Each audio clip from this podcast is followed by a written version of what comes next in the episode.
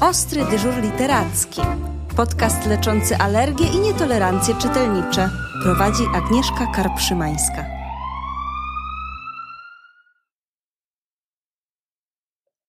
Dzień dobry. Dziś nasza wirtualna trasa prowadzi do Bydgoszczy.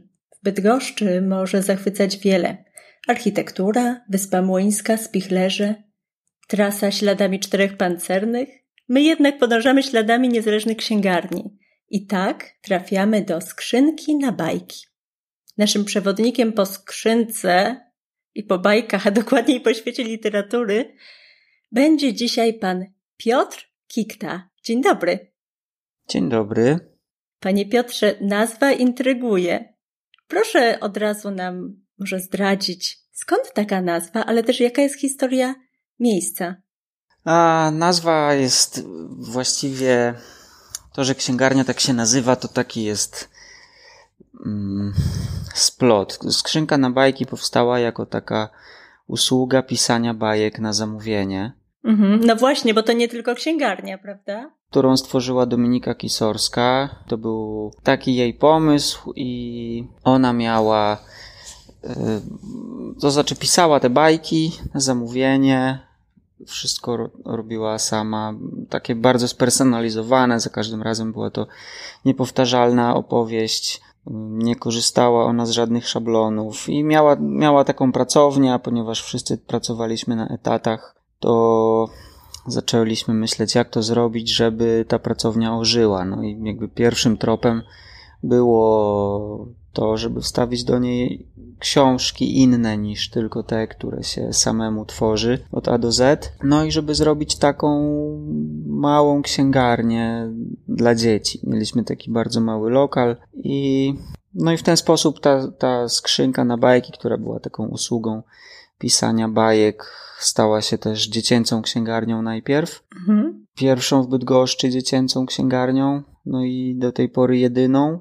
No i z czasem to się tak trochę rozwijało, rozwijało. Później ja już zarządzałem, że tak powiem, samodzielnie tą księgarnią i postanowiłem przenieść ją do innego miejsca, do takiego lokalu, który stał pusty, a no wiem, że od kilkudziesięciu lat były w nim różne księgarnie czy antykwariat. Więc takie miejsce z tradycjami i od, od zeszłego roku, od, od kwietnia, dokładnie 5 kwietnia zacząłem w nowym lokalu pracę lokal jest o wiele, o wiele większy niż ten mały 25-metrowy pokoik, w którym byliśmy na początku.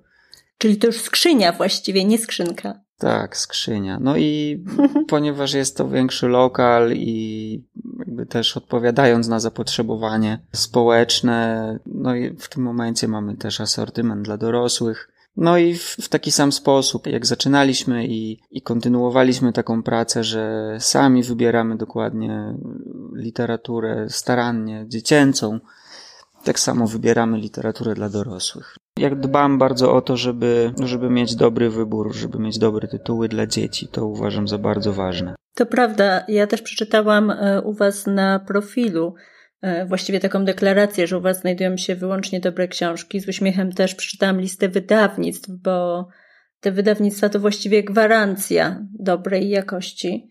Natomiast jeżeli ktoś nie ufa tylko i wyłącznie wydawnictwu, marce, to co dla Pana oznacza dobra książka dla dziecka? Zawsze mam taki kłopot z odpowiedzią na to pytanie. No, ja zazwyczaj w odniesieniu do literatury, tak samo jak do sztuk wizualnych, mówię, ok, to mi się podoba, albo to mi się nie podoba. Może łatwiej jest mi powiedzieć, czego ja nie lubię za bardzo w książkach dziecięcych. Właśnie. Y, bardzo nie lubię udawania. Nie lubię, kiedy, kiedy dorosły autor wciela się w dziecięcego narratora i, i, i próbuje naśladować jakiś w jego mniemaniu dziecięcy język. Czasem to wychodzi dobrze, owszem, wtedy mówię super, ktoś naprawdę zrobił świetną robotę, to, to, to się dobrze czyta, a czasem czuć sztuczność i tego, tego bardzo nie lubię.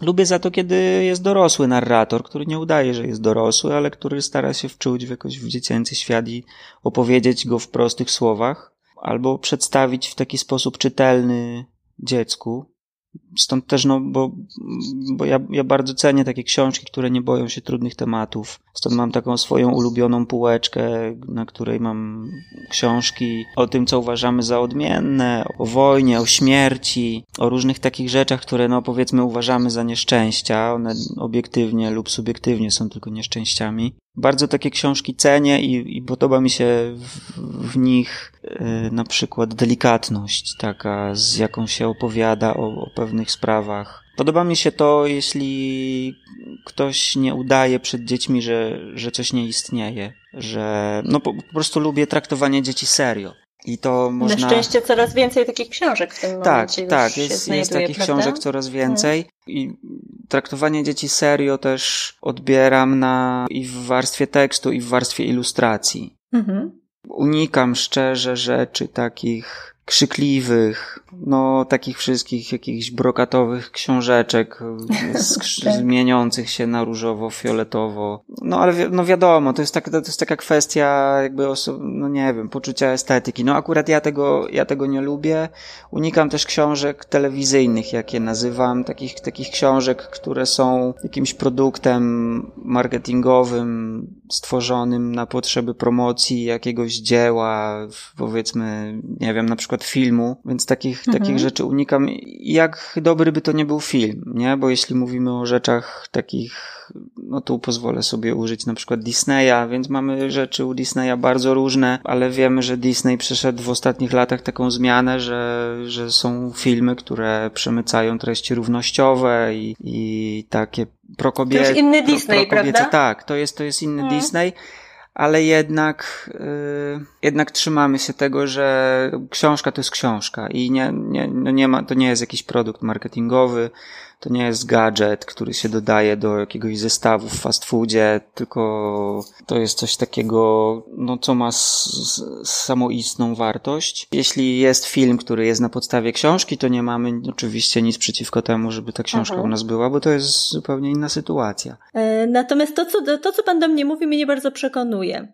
E, myślę, że rodzice czasami wybierają takie e, bardzo bezpieczne książki, czasami wręcz z bardzo mm, popularną czy taką mainstreamową grafiką Disneya, dlatego że boją się innych wyborów. Jak to jest e, z Pana doświadczenia, gdy przychodzi rodzic do księgarni? Czy on rzeczywiście potrzebuje pomocy, przewodnika, jakiejś podpowiedzi? Często tak. Chociaż y, muszę przyznać, że my mamy wielu klientów, którzy są bardzo świadomi i mhm. oni, oni wiedzą, czego szukają, wiedzą, jaka estetyka jest y, dla nich dobra, jaka, jaka im się podoba. I jakby ja, ja cenię dosyć to, że, że niektórzy ludzie tak podchodzą do, do tematu, że okej, okay, mnie się te ilustracje bardzo podobają, są jakieś odważne, są ciekawe, są takie niesztampowe, ale jednak dla dziecka to lepiej, żeby ten koń to wyglądał jak koń. Żeby mhm. był. Ja znam, znam różne koncepcje, oczywiście, na przykład odbioru, że tam Maria Montessori to twierdziła, że rzeczywiście koń to powinien być jak koń podobno, ale ale z drugiej strony, żeby rozwijać wrażliwość w dziecku, to chyba powinniśmy pójść o krok dalej, prawda? I czasami pozwolić mu na kontakt z zupełnie inną estetyką, którą, jak wiadomo, dzieci odbierają troszkę inaczej niż my dorośli. Ale jednak po każdym takim kontakcie, po każdej takiej książce, e, po każdym odkryciu estetycznym, dziecko jest bardziej gotowe na kontakt z czymś mocniej wysublimowanym, bardziej symbolicznym i o dużo, dużo większej wartości artystycznej. E, tak też uważam. Myślę, myślę zresztą, że dzieci odbierają świat bardzo wprost. Jeśli narysujemy dwie kropki i dwie kreski, to nie musimy im tłumaczyć tego, że to jest twarz że mhm. jakby w jakiś sposób naturalnie się pewne symbole odbiera. Patrzę tutaj na przykład na taką książkę, która jest dosyć nowa, Pion i Poziom, gdzie mhm, ilustracje, gdzie ilustracje są zupełnie szalone i powiedzmy, jeśli przyłożymy tę książkę do jakiejś takiej marketowej produkcji, gdzie gdzieś tam leży książka pomiędzy pomidorami a szamponem, to jest to zupełnie coś, coś szalonego i myślę, że wielu ludzi mogłoby powiedzieć, co to ma być w ogóle. Yy, Uważam, że to jest genialna książka, która świetnie może przemawiać do dzieci, może świetnie kształtować. Znaczy, nawet nie mówię o, o niej samej, nie? Tylko, że takie książki, w których autorzy pozwalają sobie na jakieś takie szaleństwo, właśnie mogą świetnie też w ogóle kształtować wyobraźnię i rozwijać takie wszelkie kompetencje estetyczne, a nawet e, moim zdaniem wszelkie jakieś intelektualne kompetencje tak, jasne. dzieci. To prawda, bo one też pobudzają wyobraźnię i pokazują, że nie wszystko i nie zawsze jest takie, jak nam się wydaje. Czasami warto po prostu otworzyć głowę. E, panie Piotrze, a czego szukają dzieci w księgarni? Dzieci, no. Mhm. O co pytają? Dzieci, proszę pani, to tak, wchodzą i przy wejściu mam taki wielki stojak z kicią kocią i dzieci wbiegają. No, kicia kocia! No i wtedy rodzice mówią, no dobra, jedną, które jeszcze nie mamy? Tej, dobra, ale jedną. Dwie, dwie, no dobra, dwie. No to... Z czego wynika fenomen kici koci, jak pan sądzi? Nie mam pojęcia. Może z jakiejś takiej, takiej, takiej może, jakiejś takiej prostoty. Wiem też, że dzieci bardzo lubią małe książki. Mhm. Jest, ja nie wiem, z, przypuszczam, że kiedy ja byłem mały, to też lubiłem małe książki, chociaż wtedy małe książki to były chyba tylko te Poczytaj mi mamo. No właśnie o tej pomyślałam w tym momencie. I nawet jeżeli nasza księgarnia zrobiła e, przepiękną nową edycję, bo przecież są zbiorcze wydania, e, to chyba zatraciła to, co w tych książeczkach było najcenniejsze, czyli rzeczywiście tą wartość taką kolekcjonerską, z jednej strony, a z drugiej rzeczywiście to, że one były takie bardzo dostępne mm, dla małego czytelnika, dokładnie e, w taki sam sposób były odbierane jak takie ciakocia pod względem formatu książki, to prawda, ma pan rację. Mhm. No i też ja myślę, że Kicia Kocia przemawia do dzieci właśnie tak wyraźną kreską, prostym językiem. Bywa taka dydaktyczna, ale jednak muszę przyznać, że moim zdaniem ta dydaktyka Kici Koci jest nienachalna. Nawet się zdziwiłem, że jak pierwszy raz na przykład przeczytałem Kicia Kocia mówi dzień dobry, to się zdziwiłem, że to jest tak, wydawało mi się, że dobra, wezmę książkę, a tam będzie napisane o Kiciu Kociu, nie powiedziałaś dzień dobry panu sąsiadowi, a to jest zupełnie inaczej powiedziane. Kicia Kocia widzi, że ktoś jest smutny albo zły, jest wkurzony, mówi idźcie mi stąd dzieciaki i wtedy Kicia Kocia mówi dzień dobry i to dzień dobry wszystko zmienia. Ten, ten człowiek, który zostaje obdarowany tym życzeniem, nagle się uśmiecha, nie? To jest... Tak, to bardzo piękne. I właśnie i to jest taka, taka wartość kicikoci. Ja myślę, że nie wszyscy to doceniają w ogóle, bo, bo często rodzice mówią, tylko nie to. No, trochę to jest jednak kwestia przesytu prawdopodobnie. Natomiast rzeczywiście Kicia Kocia, podobnie jak kilka innych serii na rynku, e, jest skonstruowana tak, żeby prezentować dziecku świat, żeby właściwie ta Kicia Kocia była troszkę takim przewodnikiem, pokazywała e, kolejne aspekty, czasami takie, które mogą być troszkę kłopotliwe dla małego człowieka, E, i oswajała, więc e, to jest seria, która z całą pewnością jest fenomenalna, mimo tego, że wydaje się bardzo prosta i może czasami warto gdzieś zachować równowagę pomiędzy taką właśnie kicią kocią, a czymś zdecydowanie bardziej skomplikowanym, no bo przecież dziecko potrzebuje i takich i innych pozycji, aczkolwiek te marketowe rzeczywiście możemy sobie na jakiś czas odpuścić. To tak jak my, prawda, że raz chcemy no tak. przeczytać jakiś lekki kry, krym, wakacyjny kryminał, a raz chcemy czytać Myśliwskiego, albo raz chcemy obejrzeć komedię z Leslie Nielsenem, a raz chcemy obejrzeć Buñuela, no i to myślę, że to jest, to jest bardzo ważne, a jeśli oglądamy głupkowate komedie, to one też mogą być wartościowe w jakimś tam sensie, nie? Tak, oczywiście, o ile wiemy, że to są głupkowate komedie. O, no tak, oczywiście. Jest zresztą, jest zresztą kilka takich serii, które, no, no właśnie serie, nie? Dzieci, dzieci bardzo mhm. lubią, bardzo lubią serie. No i są takie właśnie, no jak Kicia Kocia, do których właśnie przybiegają tuż od, tuż od drzwi biegną do niej, no bo jest też bardzo blisko. Drugą taką serią, no bezkonkurencyjną chyba jest biuro detektywistyczne Lassego i Mai. Tak. Które ja, ja osobiście bardzo cenię. Ja uważam, że Martin Widmark i też wydawnictwo Zakamarki powinni dostać i też Barbara Gawrylu, która to, tu, to tłumaczy, to powinni mhm. dostać jakąś specjalną nagrodę za, za promowanie czytelnictwa, bo znam wiele dzieci, które nie chciały czytać i rodzice mówią, nie tak. chcę, no podsuwam to i to i on nie chce, a na co czytaliście? No najpiękniejsze legendy polskie. Mówię, no to weźcie teraz, weźcie teraz Lassego i Maję i nagle się okazuje, gdzie jest kolejna część? Dawaj następną, nie? Tak, tak bo to są, to są takie książki, które zachęcają tym, że chcemy się dowiedzieć, jak się przygoda skończyła, więc musimy umieć czytać, żeby sobie to przeczytać. Tak, ale też jakby dodatkową wartością, to znaczy tak jak na przykład dla mnie, bo ja jako mhm. tam mniej lub bardziej dorosły, to e, na przykład odbieram te książki jako takie opowieści o ludzkich słabościach, bo, bo tam mhm. przecież nie ma zbrodni żadnej, tylko tak. są takie, aj kurczę, chciałem kupić coś, nie miałem pieniędzy, to pożyczyłem sobie z wagonu, nie? No to, mhm. kto, no to kto ukradł, nie? E, także no, no bardzo to lubię, tym bardziej, że, że te postacie są takie często przerysowane. Moje dzieci się z nich śmieją, że, że, są, mhm. że są komiczne i to jest, to, jest, to jest świetnie zrobione, naprawdę.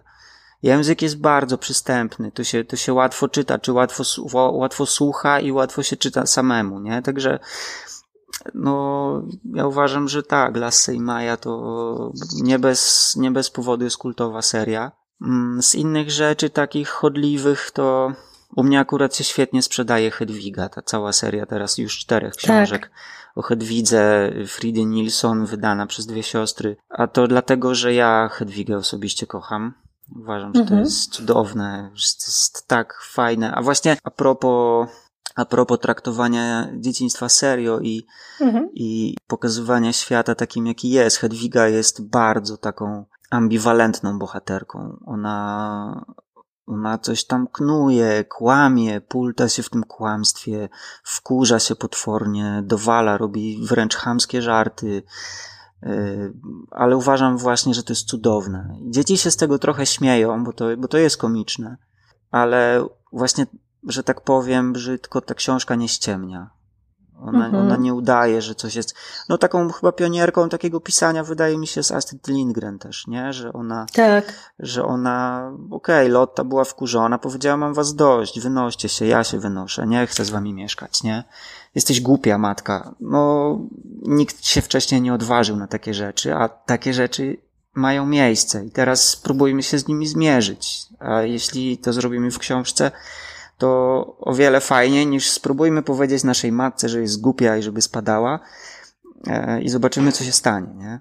Tak, książki w ogóle mają taką cudowną właściwość, że pozwalają nam się mierzyć z różnymi sytuacjami, zanim jeszcze taka sytuacja może będzie miała miejsce w życiu, a może wcale nie będzie miała, ale jesteśmy na to w każdym razie w jakiś sposób mentalnie gotowi. Mhm. E, myślę jeszcze, no nie wiem, bo ja mam takich, no mam trochę takich ukochanych moich tytułów.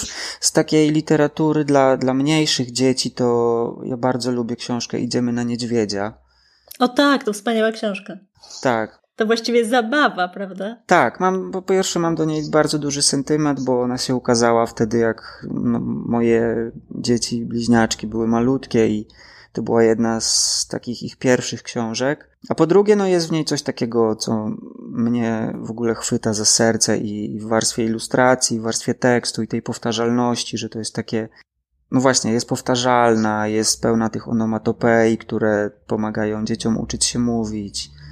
No, jakoś tak mam wielki sentyment do Idziemy na Niedźwiedzia, jest jakaś taka prosta, wymyślona historia, ale jest w niej i dramatyzm, i, i zabawa, i można się z tą książką na wiele sposobów bawić z dziećmi, udawać, naśladować odgłosy i się ruszać i w ogóle. Patrzę tu jeszcze na półkę, co tu fajnego jest. Bardzo lubię kominiarza i piekarza. To akurat tak y, niechcący teraz same to książki... To prawie nowa rzecz, tak? Ba, ba, ciągle. No, no, takie same książki z dwóch sióstr mi tu wpadają, ale rzeczywiście kominiarz i piekarz jakoś od samego początku mnie chwycił za serce taką swoją dynamiką i bo to jest taka książka trochę kontrastowa, więc możemy ją pokazać małemu dziecku. Mamy trochę odgłosów, mamy taką, taki ruch, taki ten cały dzień pracy tych, tego i kominiarza i piekarza i ten taki super żart, że oni się na środku spotykają,cy odwróceni jak idą spać, to bardzo mi się to podoba, a potem no, się dowiedziałem, że kominiarz i piekarz ta książka dostała wyróżnienie w Bolonii tak. i bardzo się czułem połechtany, że mój nos mnie nie zawiódł. To nasze duże zwycięstwo polskie, tak.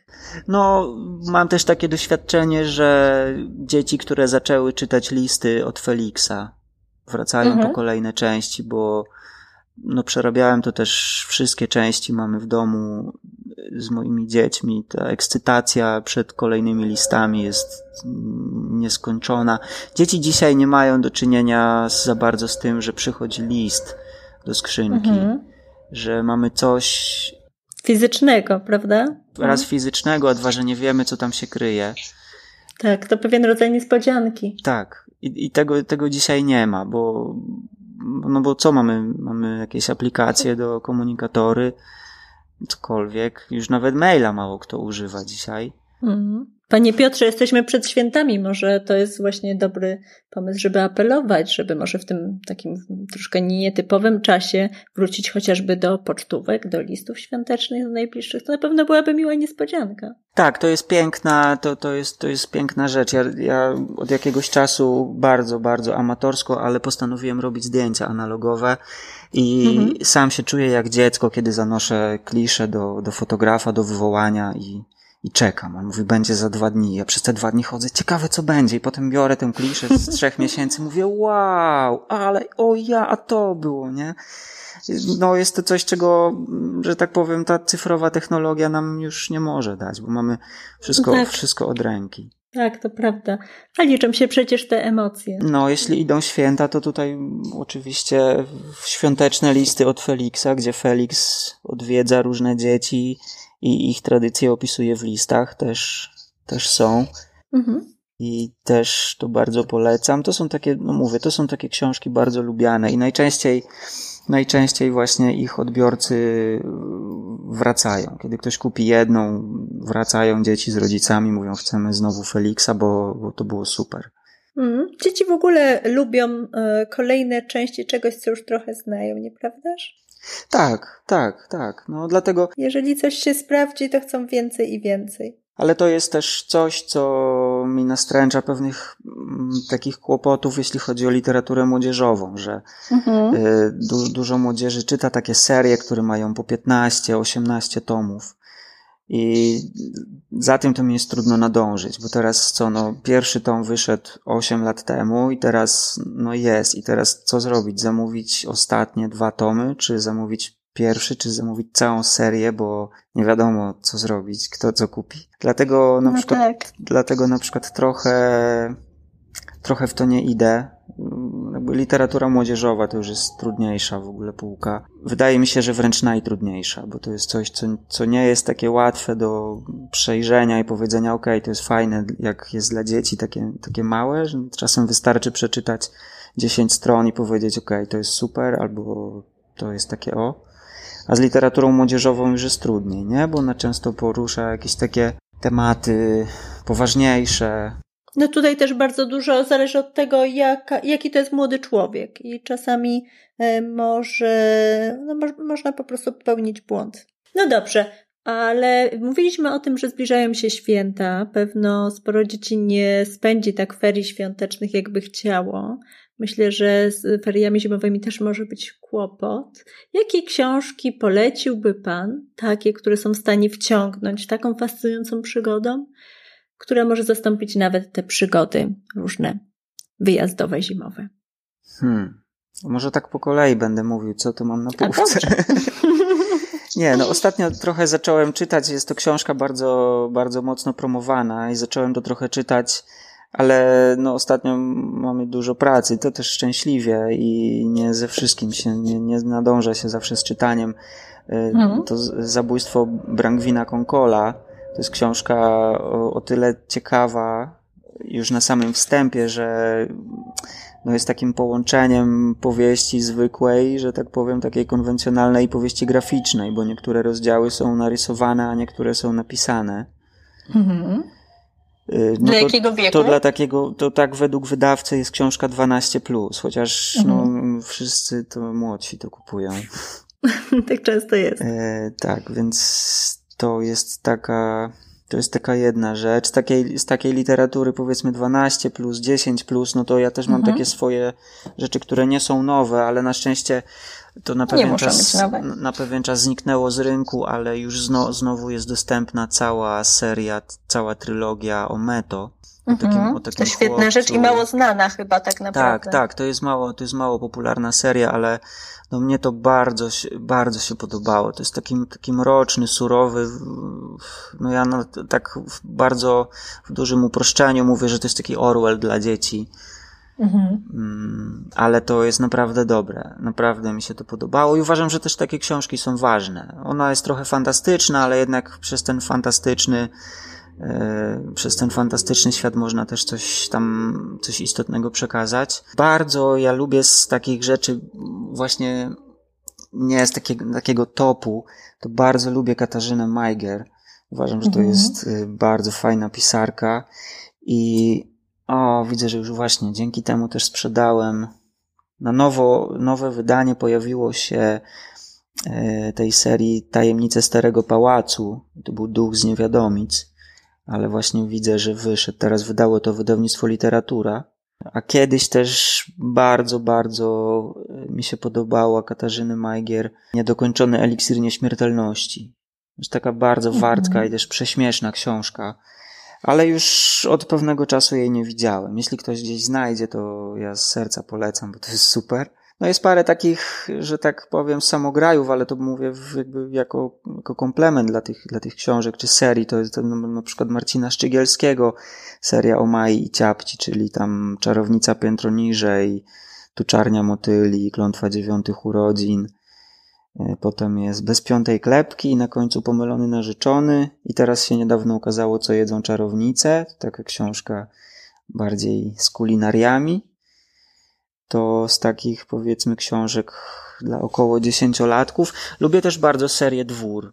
No mhm. też jest to taka mroczna rzecz. To, to, wydał, to wydał Widnokrąg. Widnokrąg? Dobrze, tak, to wydał Widnokrąg.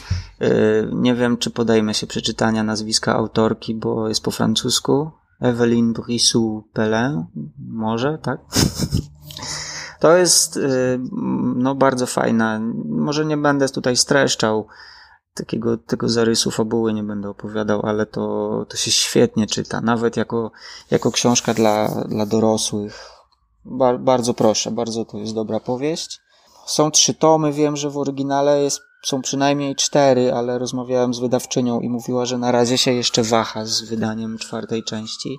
Często tak jest, że no, sprzedaje się pierwsza część bardzo dobrze, druga trochę słabiej, a trzecia już tak, o nie, tak mi się wydaje.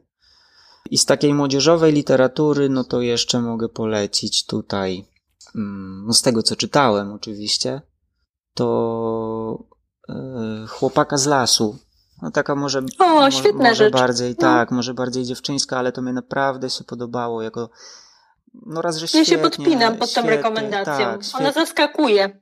Tak, świetnie napisana, to się super czyta i to jest, no takie ładne i no, no same dobre słowa mam o tej książce. I też taka rzecz, która swego czasu mnie wręcz zmroziła, to jest y, Kimberly Brubaker Bradley Wojna, która ocaliła mi życie. To jest wydane przez Entliczek.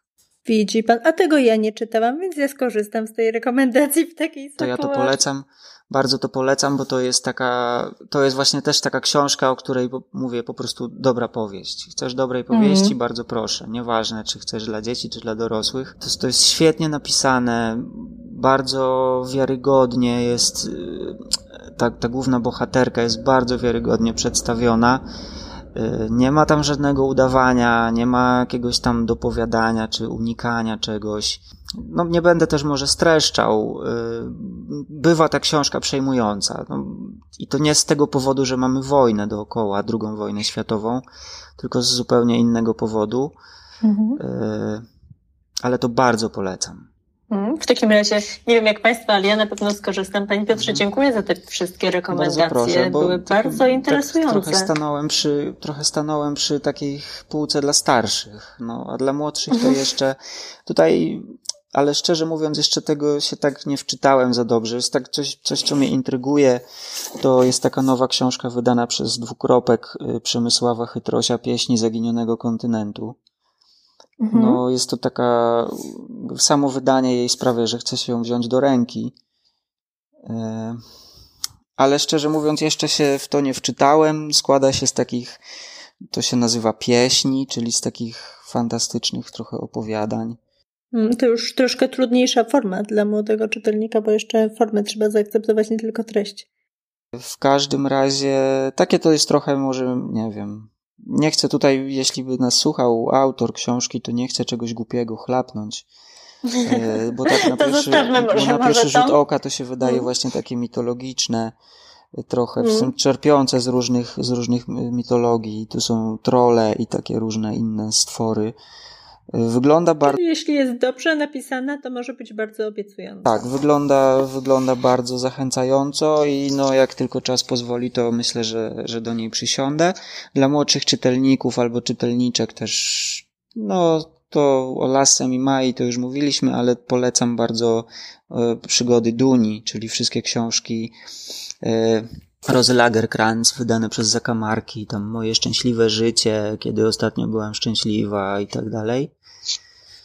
E, jeśli, Znam, bardzo rekomenduję. No, jeśli rozmawialiśmy o listach, to ostatnio też o pisaniu papierowych listów, to moje serce skradła książka z pozdrowieniami żyrafa, wydana przez dwie siostry. To dla takich młodszych mm-hmm. czytelników zaczynających przygody z samodzielnym czytaniem. Jest przecudowne i się tak śmiałem przy tej książce. Naprawdę to, to bardzo polecam. Uważam, że to taka jest, by każdego potrafi rozweselić. I jeszcze mogę polecić z takich rzeczy, które też nie, nie, nie brylują w jakichś super rankingach. To jest seria o kostku Claire, Ber, y, Claire Berker wydana przez Media Rodzinę. O takim psie, który na, na zachętę powiem na początku umiera.